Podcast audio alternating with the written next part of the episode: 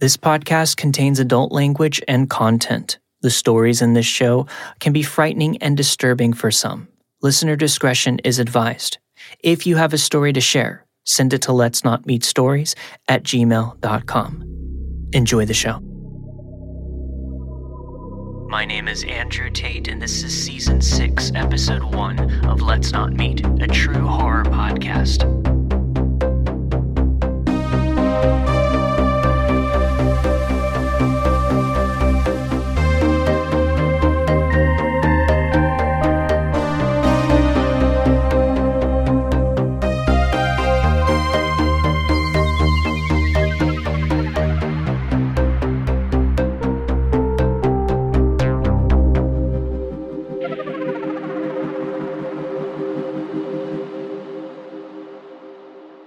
Hello and welcome to the Season 6 premiere of Let's Not Meet, a true horror podcast.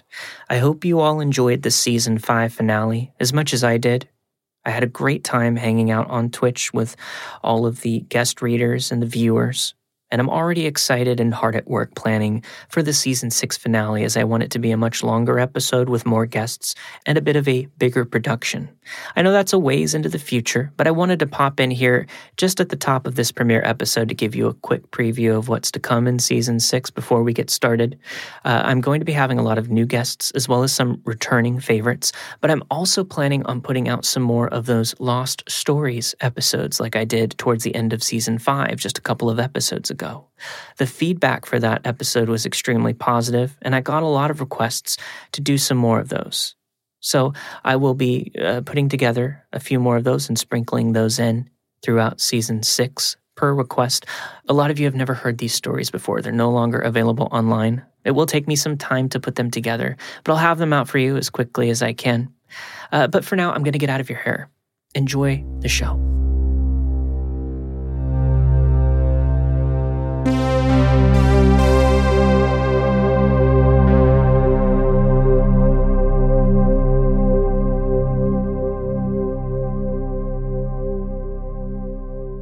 I have a story to share, and let's just say it still sticks with me until this day. I don't remember the exact year, but it was either the fall of 2006 or 2007. At the time, I was college-aged and dating an ex-girlfriend back in Albuquerque, New Mexico. The night of this story, I was leaving a party with my girlfriend, her best friend, and that friend's boyfriend. Before I get started, let me give you a quick backstory on the friend's boyfriend. Albuquerque is a medium-sized city that feels small, so to keep his identity hidden, let's call him Derek. Derek is a conventionally attractive male who is about 6 feet tall with a chiseled jawline. Everyone would joke that he looked like a model, and he is financially well off. However, it felt like he had a secret that he was always hiding from us. At the time, he owned a nice house, always had new cars, and owned a timeshare in Vegas, even though his family never came from money. We were all pretty young and in school or working entry-level jobs, so this always felt off to my girlfriend and me because the only job we knew about was that he was a bartender and supposedly very good at the stock market. Every time all of us would go out, he would always have to step away for a sketchy phone call, or some random dudes would approach him saying hello, and he would have to leave the bar to talk to them. My girlfriend and I would always joke with each other that he was secretly a big-time drug dealer in Albuquerque, and those jokes stopped when he showed his huge gun room collection. Now, I don't know how many guns, but he had it all. I mean, AR-15s, AK-47s. Anyone else getting Breaking Bad vibes? We were all leaving a party near the University of New Mexico, probably around 1 a.m. on a Saturday. We were planning on ending the night at Derek's house and headed to the suburbs. I'm driving us home when we get to a red light, and a sketchy lowrider car with tinted windows pulls up next to us. The tint on the windows was so dark you could barely see anyone in the car. I knew something felt off, and I wanted to hurry up and to get to Derek's house. Derek and his girlfriend are in the back seat drunk, and Derek decides to roll down his window and say something or give them a head nod. I can't remember exactly what. At that, everyone in the lowrider rolls down their windows, with red bandanas covering their faces, pointing large guns at us. At that very exact moment, I'm saying, oh my God, what the fuck? I floor it on the gas pedal and run the red light. All I'm thinking at that time is, please let us get away from these people. My girlfriend yells, they just ran the red light. They're following us. There isn't any traffic at this time of night, so I'm just going through every red light at about 60 miles per hour. Derek isn't scared at all and says, fuck, I forgot my gun. But fuck these guys. Drive to my house, and I'll take them out myself. My ex-girlfriend and I look at each other with wide eyes. What the fuck? So my dumbass listens to him, and I turn into a neighborhood, probably the worst idea, and they are still following us. Derek's girlfriend is on the phone with 911, and they're telling us to get on one of the main streets as there is a cop waiting up there. I'm weaving in and out of the neighborhood with my head ducked in case they shoot, and speeding, trying to get out and onto the main road. Finally, we see the lights of the police car on, and the lowrider turns off and stops following us. My adrenaline is pumping throughout my entire body, and I can't believe what just happened to all of us. We drive back to Derek's house, and he's fired up about wanting to find out who those guys were. All that was on my mind was, did they recognize Derek and want to take him out? He never admitted that he was a drug dealer and just chalked it up as some random people wanting to terrorize us. Don't ask me why, but we still continued to hang out with Derek over the next couple of years, and I have other weird stories about him, but to the random lowrider car that followed us on that terrifying night, let's not meet. And Derek, let's not hang out again.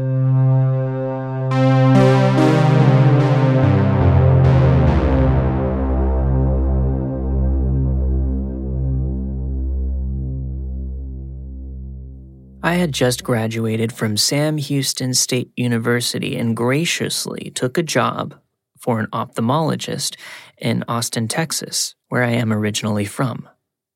I moved into a nice, recently renovated apartment complex 1 mile from downtown.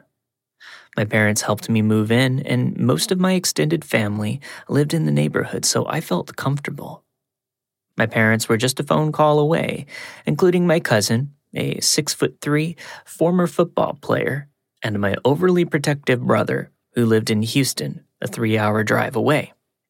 My job was 15 miles west of Austin, so on my drive back to my apartment, I would sometimes meet up with my other cousin for a drink or two at one of our favorite bars, the G&S Lounge near downtown. We would have a few cocktails, laugh, and unwind. Then I would drive back to my apartment, which I shared with a friend that I had met online. My friend, we'll call her Kat, was a cool girl, a bit of a partier, and someone who frequently saw older men. I let her do her business and focused on my work. We both had cats and would occasionally cook together and go out to local bars. Needless to say, we would have a little too much fun and would often Uber home.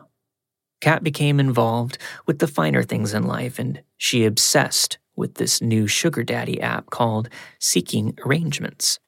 Many times she would offer to Venmo me money for a happy hour tab after work just so she could bring home married men for sick pleasure. One morning, on a Saturday, we woke up hungover, made some coffee, and decided to go for a hair of the dog down the street and get some brunch. When we walked out, our cats vigorously tried leaving with us, and we noticed something odd. My roommate was a heavy smoker, Marlboro Reds, to be exact, so she had a small table with 2 small chairs and a cigarette pot where she would leave her cigarettes. That morning, we walked out and noticed that the chair had been positioned in a way that it was looking directly into her room. And on the table, spelled out in my roommate's cigarette butts, was a message, "Hi," spelled H-I-G-H. We both ignored it, maybe because we were both hungover and just wanted brunch, but the messages kept happening. Austin has a large homeless population, and we would often see homeless individuals walking across the street. Well, one day as I was opening my car and going to work, a man with dreadlocks and beet-red eyes started banging on my window. I had seen him before, but only kindly waved. He must have been sleeping near the dumpster near our complex. This time he kept banging and asking for food and help. I did my best to defuse the situation and eventually drove off. A few days later, again on the weekend, we received another message on the outside table. This time, it was cigarette butts in the form of a smiley face. Whoever it was had sat outside our apartment, making these messages and signals for us. Kat would drunkenly leave her pipe full of weed in it and would wake up with the entire bowl gone. I always felt like someone was watching us. Maybe it was because of Kat's lifestyle. She would always wear provocative clothes, Louis Vuitton red bottoms, and probably had some angry wives watching her every move. Then, I get home after a night out. I had had a few drinks, and my Uber dropped me off at the apartment. I walked up the stairs and opened my door. My roommate had also been out and was now in bed. It was 2 a.m. I laid down in my bed, and my cat jumped up into bed with me. My roommate and I often left our windows cracked open for a cool breeze. Our mistake. An hour into bed, I was awakened by a sound. Something moving the outside chair, and heavy breathing. My cat was staring through the open window. I slowly got out of bed and walked to my roommate's room across the living room. I saw her, terrified and in bed. Outside, there was a man staring into her half-opened window, breathing, watching her sleep. Sitting there with a cigarette. It was lit. Just watching her. We screamed, and me being the tough person that I thought I was, ran to the door and opened it. He had gone. I moved out of that apartment shortly thereafter, and have since not kept in touch with my former roommate. So to the creepy cigarette guy, let's never meet again.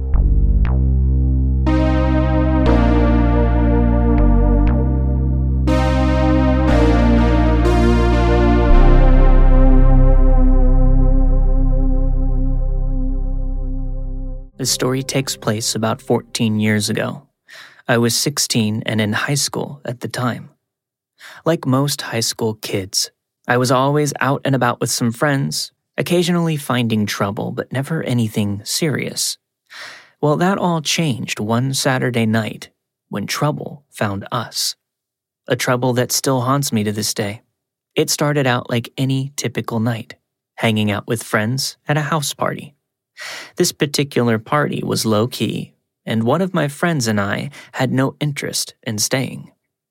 Around 10 p.m., 3 friends and I decided to leave, and with no plans in mind, settled on just going for a drive around town in a friend's old-school minivan.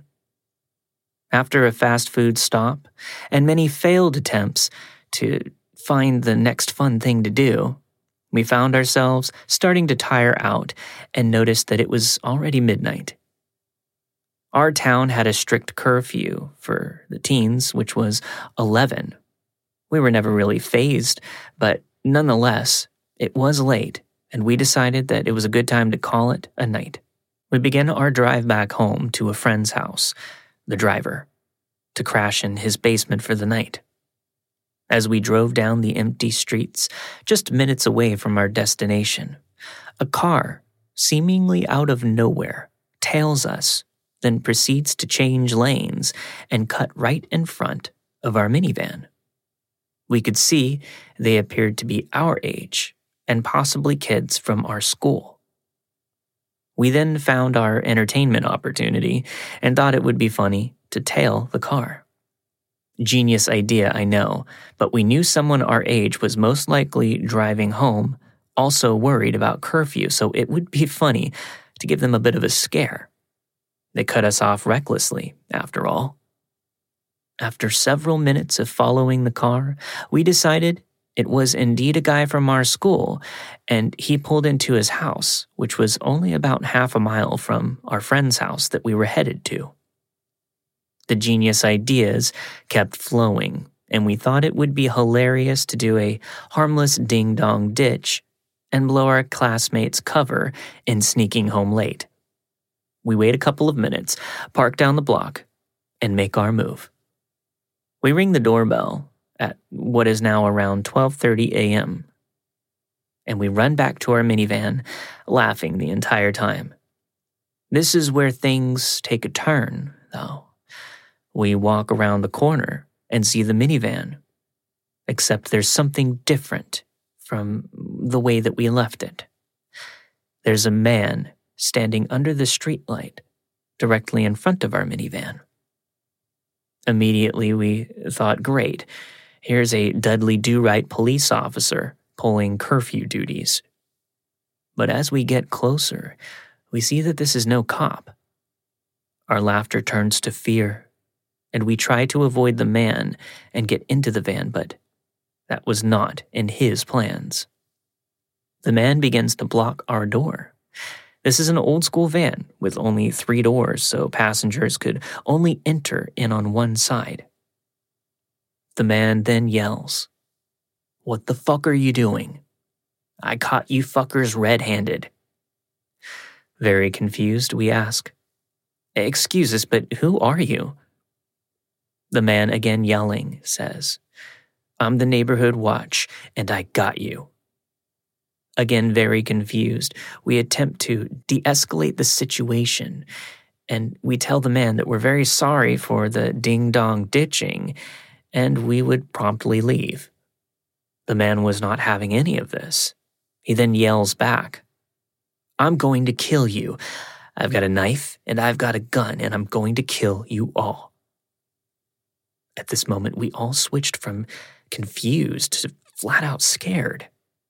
We were all standing in line staring at the man blocking our van. In a fight-or-flight mode, I didn't even think about whether this guy was telling the truth. I just assumed the worst. I turned to my friends and just said, "Run." The next thing I know, I'm sprinting down the empty, dim-lit street. To my dismay, none of my friends ran with me. They all just stood there, frozen in fear. In a panic, I turned the next corner and dived behind a row of bushes. I could hear the man yelling, "Nobody else better fucking move." I'm now nested in a bush, watching my friends all stand stone cold while this man begins to bark orders. He tells the driver to get into the driver's seat, and one by one tells the others to get into the van, and he is going to sit in the passenger seat. I'm staring in absolute disbelief that this is even happening. It again takes another dark turn. In the minivan, one of my friends had his baseball gear inside, including a wooden bat. The first friend loaded into the van and suddenly pops out with the bat and begins to get into a shouting match, begging this man to leave us alone and get out. The man then puts his hand in his pocket, yelling back that he will kill them if they don't get into the van with him. After minutes of back and forth yelling, my friend puts the bat away in fear that this guy would shoot or stab someone. They all get into the van with the man and drive off. My stomach felt like it was literally dropping. extreme panic had set in, and I started fearing that this is going to take a deadly turn and may be the last time I ever see my friends. I try calling everyone in the van, and I get no answer. I then dial 911, but I was too scared to actually make the call. We're all 16 and out well past curfew, playing pranks. I wasn't thinking clearly, though. I then decide to run to my friend's house and wait there, and if I don't see or hear from my friends in 10 minutes, I would wake up his parents for help. About 2 minutes into my frantic run, I see a cop car flying by. I immediately start doing jumping jacks, trying to get his attention, but he doesn't see me at all. I then continue to run back, praying I would see my friends again. After several minutes that seemed like hours of sitting on the front lawn, I get a call from one of them. They say they are alive and to meet at the house that I'm already at. Minutes later, my friends show up, white as ghosts. They said that the man was drunk, walking back from a local bar. During the ride, the man punched my friend driving the car several times, saying that he was thinking of what to do with them. Once they pulled up to the house, the man got out and demanded my friends get out. The drunken man made the mistake of stepping out of the van, and my friends immediately peeled out with the door wide open. The odd thing was, the house was right in the middle of our community where we all lived. Without getting any answers, my friends escaped, unscathed. We debated the whole night whether we should call the police or not, and ultimately decided to count our lucky stars and leave it alone and avoid that block that he lived on like the plague. Now, our story made for great gossip material among our school, and before long, the whole school heard of our story. It was a week or two later that a girl in my class approached me and asked me if this story was indeed true. I told her yes, and she asked if it was that specific date and time. When I said yes again, her eyes grew wide. She said, "I live on that block. Your van was parked." And how all the yelling woke up their whole house. Their parents called the police, and when the police arrived, we were all gone. I'm certain this was the cop speeding past me on my way home. Needless to say, this was a life-changing experience that shook us hard. From that point on, we learned our lesson and never went out driving around late at night looking for fun again. To the man who threatened our lives and took my friends hostage for a ride home from the bar, let's not meet again.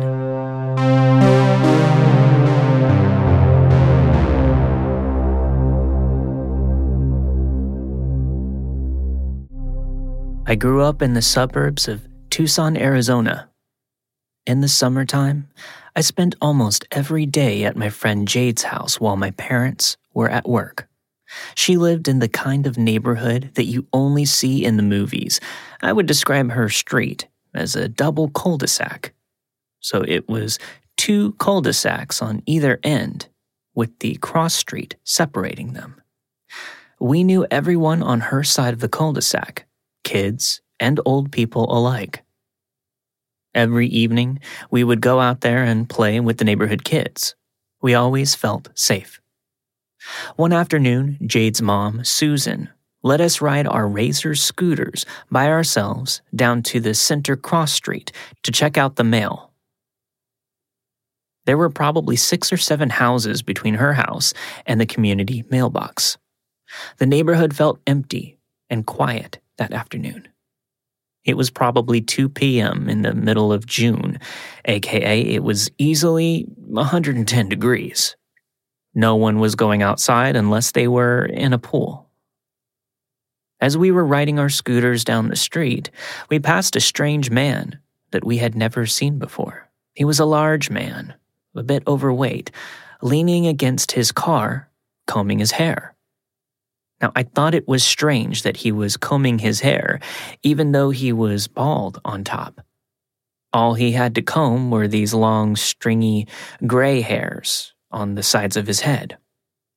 He was wearing black Ray-Ban-style sunglasses and a white, dingy t-shirt that covered his large belly. His car was an older-style two-door sports car. It was white with a black, soft top. He was parked on the side of the street between our houses, not in a driveway, though. This was out of place for her neighborhood. We rode past him, making it to the mailbox. As we gathered the mail out of the mailbox, we suddenly heard the sound of the car speeding past us. We looked up, and we saw the white car speeding into the other cul-de-sac.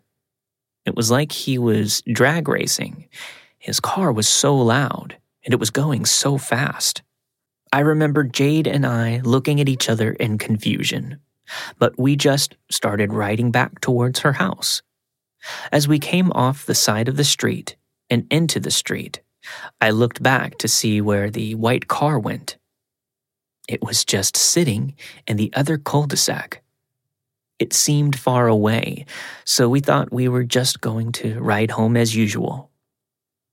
As we were riding down her street, the white car made its way towards us. We started riding faster. Eventually, the car was trailing right behind us. It was driving as close to the sidewalk as possible, going slow enough to keep up with the speed of our scooters. At this point, we're terrified. Our parents had always warned us about this scenario, but we never thought it would actually happen to us, especially not in her safe neighborhood. Jade and I riding our scooters for our life. I don't remember saying anything to each other. I also don't remember the man saying anything. What I do remember is the sense of overwhelming dread that overcame me as my scooter veered off the sidewalk and into the gravel. If this has ever happened to you, you know that as a scrawny 9-year-old girl picking up your scooter from out of the gravel, it's rather difficult. Not to mention that this is exactly how your scooter manages to swing around and wreck your ankles. I saw Jade ride further and further away from me as I struggled to shove my scooter out of the gravel. I'm glad I didn't look back at the man. I can only imagine what he was plotting. I managed to get back onto the sidewalk and catch up to Jade. We ended up having to cross the street to get to her driveway. I was sure he was going to try and run us over. Thankfully, her garage door was open. As the man pulled up and into Jade's driveway, close behind us, we threw our scooters down and weaved between the cars parked outside. We ran into Jade's house, and at this point, we were both screaming and crying. We told her mom, Susan, that there was a man parked in the driveway trying to kidnap us. Susan knew that the garage door was still open, and there was a very good chance that he could have been inside the garage or trying to get further into the house. Susan locked and barricaded the door with the heaviest thing in the room, the laundry hamper. She then called 911. We recounted the entire situation to Susan while she was on the phone, but we didn't actually talk to the police. By the time they showed up, the man was gone. I think Jade and I spent the rest of the afternoon on her couch watching Dr. Phil and Oprah. We were too scared to go back outside and play with the neighborhood kids. Later that evening, my dad found out about what happened. He sat me down and asked me why I didn't drop the scooter and just start running when it got stuck in the gravel. Because it's not my scooter, it's Jade's. I didn't want to get in trouble for losing her scooter. I swear, he almost broke down. He told me that we did a good job running away from the man, but if that were to ever happen again, it would be okay for me to drop everything and run for my life. I've always wondered what happened to that man. Was he really trying to kidnap us? Did he see the cars parked in the garage and realize that there was an adult that could intervene with his plan? Or was he just trying to scare us for the fun of it? Also, did he ever kidnap anyone? We never saw or heard from him again. Now, as a 26-year-old woman, I still get a pit in my stomach telling this story. I know my friend Jade remembers it well, too. Thank you for reading my story. It's not one that many people in my life know about, but it's one that will stick with me forever.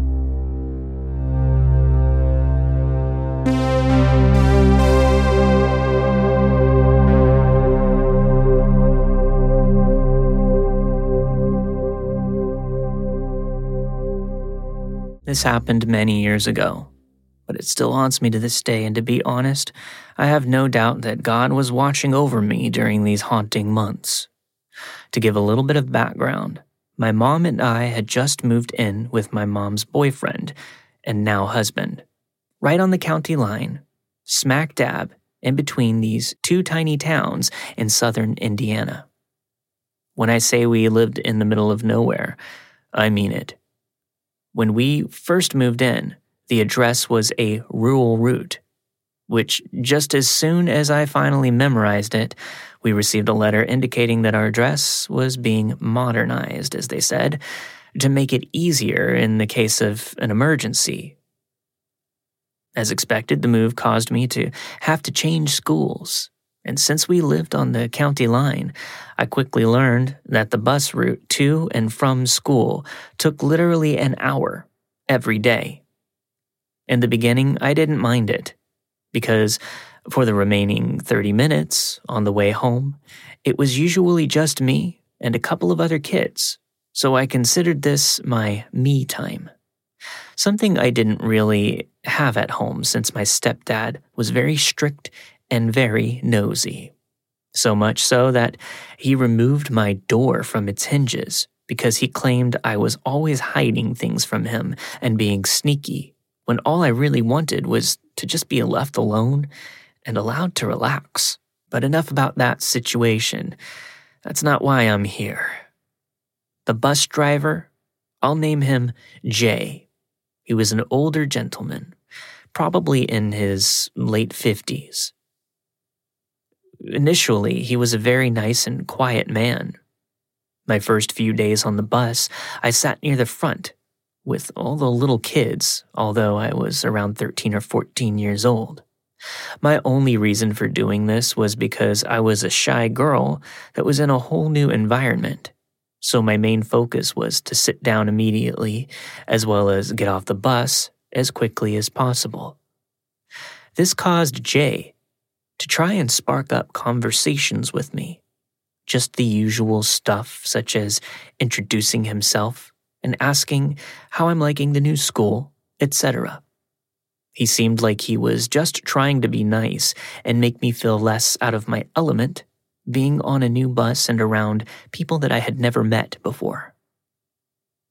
After about a week, I had made friends with a girl who was not only in all of my classes, but she also, luckily, rode my bus, so she and I started sitting together as we rode the bus home. I went from riding in the front of the bus with all of the little kids to being welcomed to the back of the bus with all the middle school or high school kids, people more in my age group. This didn't seem to sit well with Jay for some reason. His demeanor seemed to change for the negative. He started being more aggressive to everyone, especially the little kids in the front of the bus. He'd start screaming at them if they got too loud or if they sat up on their knees to talk to their friends who sat either in front or behind them. He'd literally slam on the brakes, sometimes in the middle of a busy road. He didn't care where we were as long as he made that poor kid listen to him and sit down. It got so bad that sometimes a couple of kids got hurt when he'd go from driving 55 or 60 miles per hour to slamming on his brakes as hard as he could. On top of this bizarre behavior, Jay seemed to target me. When it was my turn to get off the bus, Jay would hold his arm out to block me from descending the stairs to my freedom and would ask, "Are your parents home? Are your parents going to be home soon?" which always made me incredibly uncomfortable because, well, in my opinion, it was none of his business. So I said they were home every single time. Although in reality, my mom and stepdad worked swing shifts, so usually I was home alone for a few hours most days. He started doing this out of nowhere. To my knowledge, I hadn't ever given him any impression that I was going to be home alone at any previous time talking with him. He even began winking at me every morning as I climbed up onto the bus stairs and quickly rushed to my seat in the back, sinking as deep into the seat as my body allowed me to, just to feel hidden. This became a daily occurrence, and when we would stop every evening, he'd never speak loud enough for any of the older kids to hear who were sitting in the back of the bus. But that wouldn't stop them from noticing and asking me why he wouldn't let me get off the bus without talking to me under his breath. There were even a few times the high schoolers would pick fun and claim Jay had a crush on me, which only made me increasingly more uncomfortable.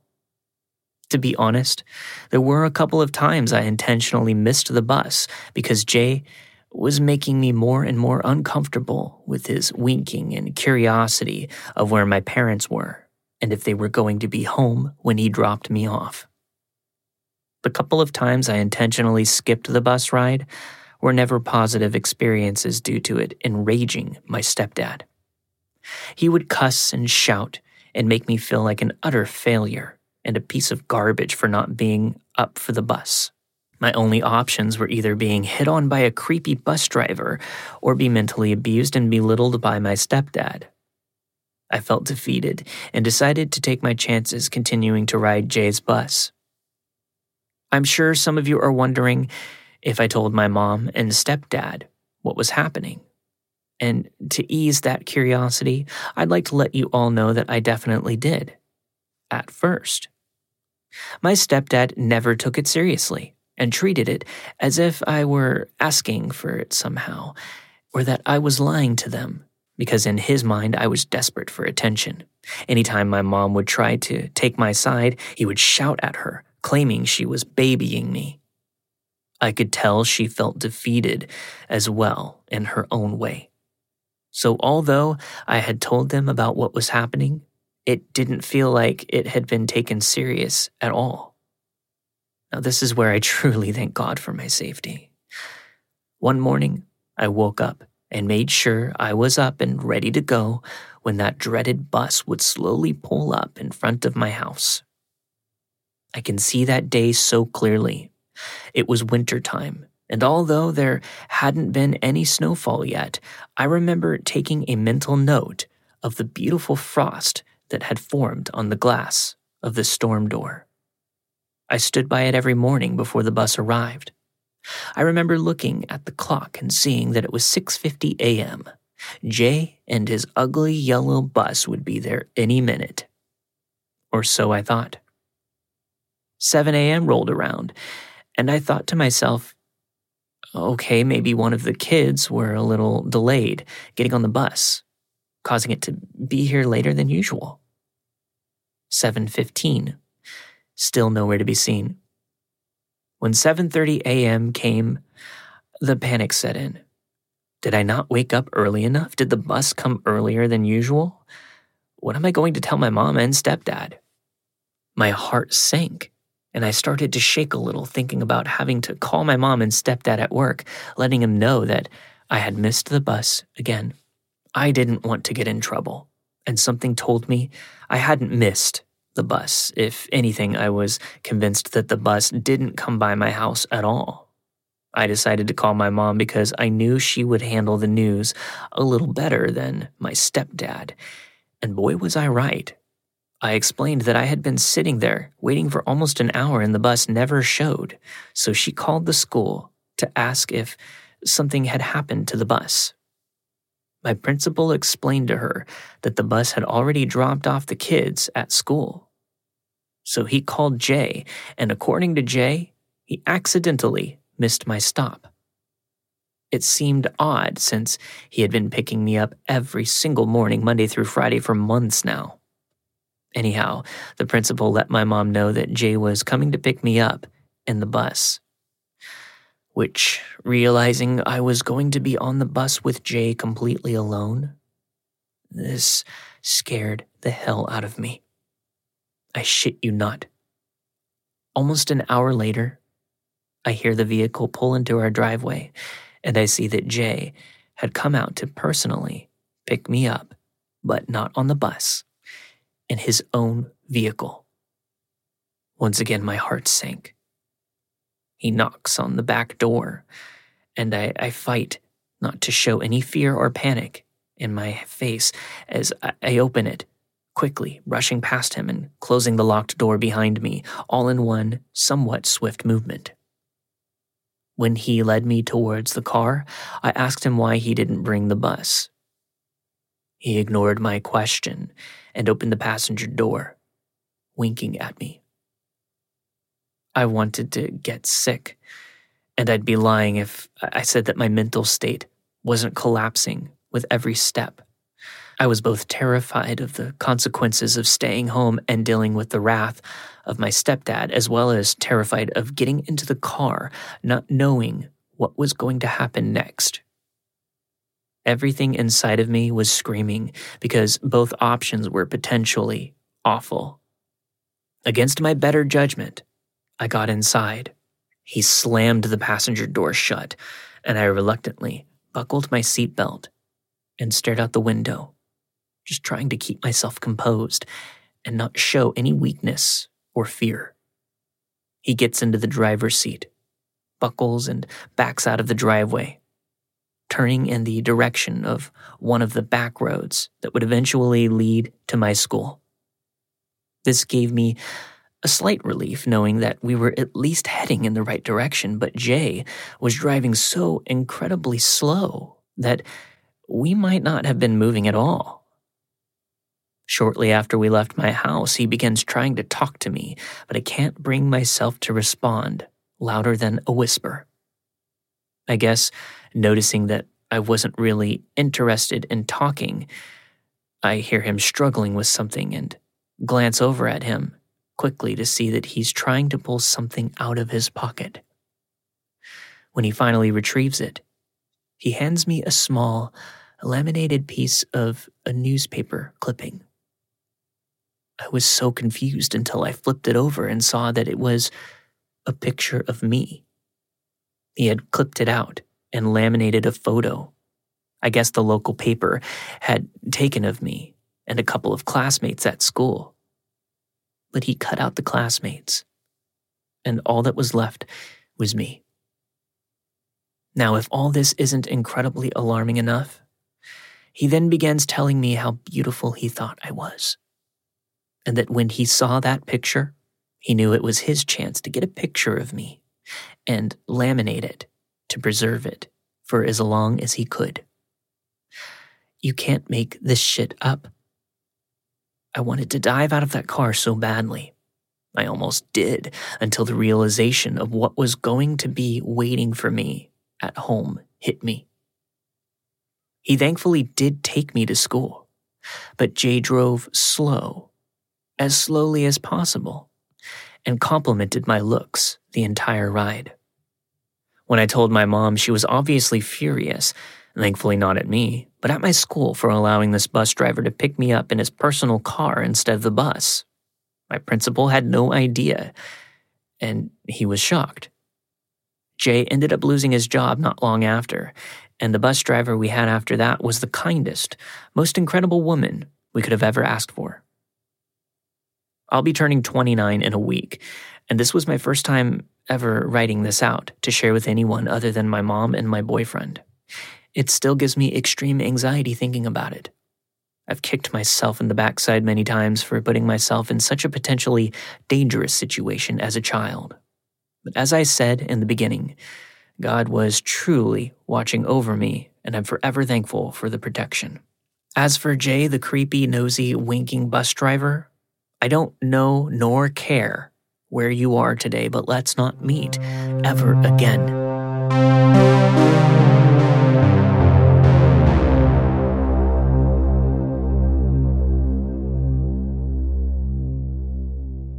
kind of broke the rules this time around.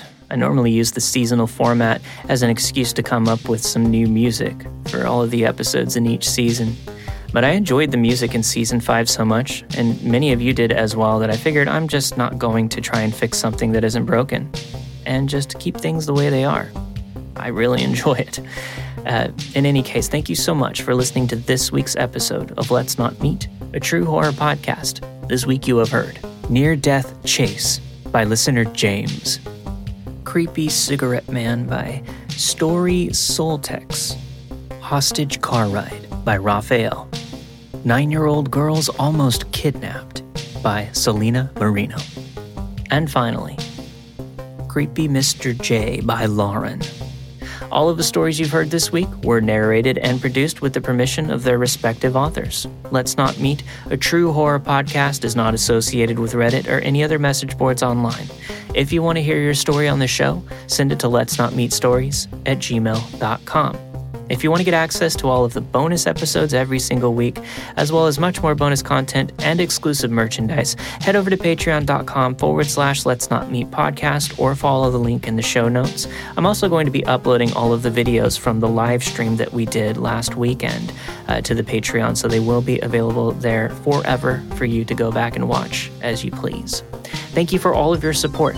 Thank you for sticking with me for all of these years throughout the life of Let's Not Meet, a true horror podcast. It's been a great ride, and I'm happy to be back for another season. We have a lot of great things coming up. Thanks again. I'll see you all next week.